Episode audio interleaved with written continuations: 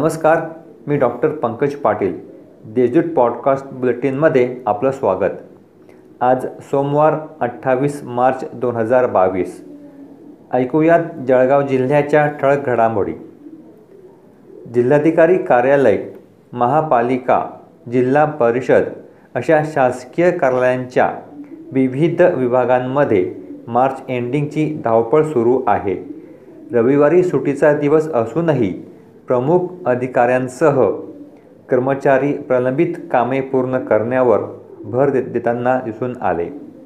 एकतीस मार्चपूर्वी प्रलंबित कामे पूर्ण करण्यासाठी सर्वच विभागात कामांची लग्नघाई सुरू झाली आहे.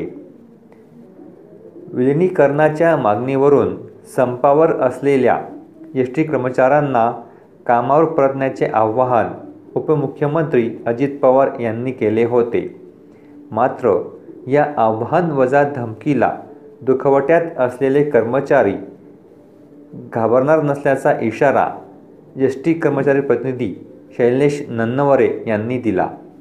दरम्यान कर्मचारी विलिनीकरणाच्या मुद्द्यावर ठाम असल्याचेही त्यांनी सांगितले. समतावादी साहित्य शिक्षक मंडळातर्फे एकाच वेळी चौदा पुस्तकांचा प्रकाशन सोहळा हा ऐतिहासिक आहे. आज जातीयवाद पोचण्याचे काम राजकीय व्यवस्था करीत आहे. मात्र समाज व्यवस्था बदलविण्याचे काम शिक्षक करीत आहे. ही अभिमानाची बाब असल्याचे मत अखिल भारतीय मराठी साहित्य संमेलनाचे माजी अध्यक्ष डॉक्टर श्रीपाल सबनीस यांनी व्यक्त केले. समतावादी साहित्य शिक्षक मंडळातर्फे रविवारी चौदा पुस्तकांच्या प्रकाशन सोहळ्याप्रसंगी ते बोलत होते. जिल्ह्यात मार्च अखेरीस तापमानाचा पारा त्रेचाळीस अंशावर पोहोचत असून दिनांक एकोणतीस ते एकतीस मार्च या कालावधीत उष्णतेची लाट राहणार असल्याचा अंदाज मुंबई प्रादेशिक हवामान विभागाने वर्तविला आहे. दरम्यान दुपारी बारा ते साडेतीन या वेळेत घराबाहेर न पडण्याच्या सूचना जिल्हा प्रशासनाने दिल्या आहेत.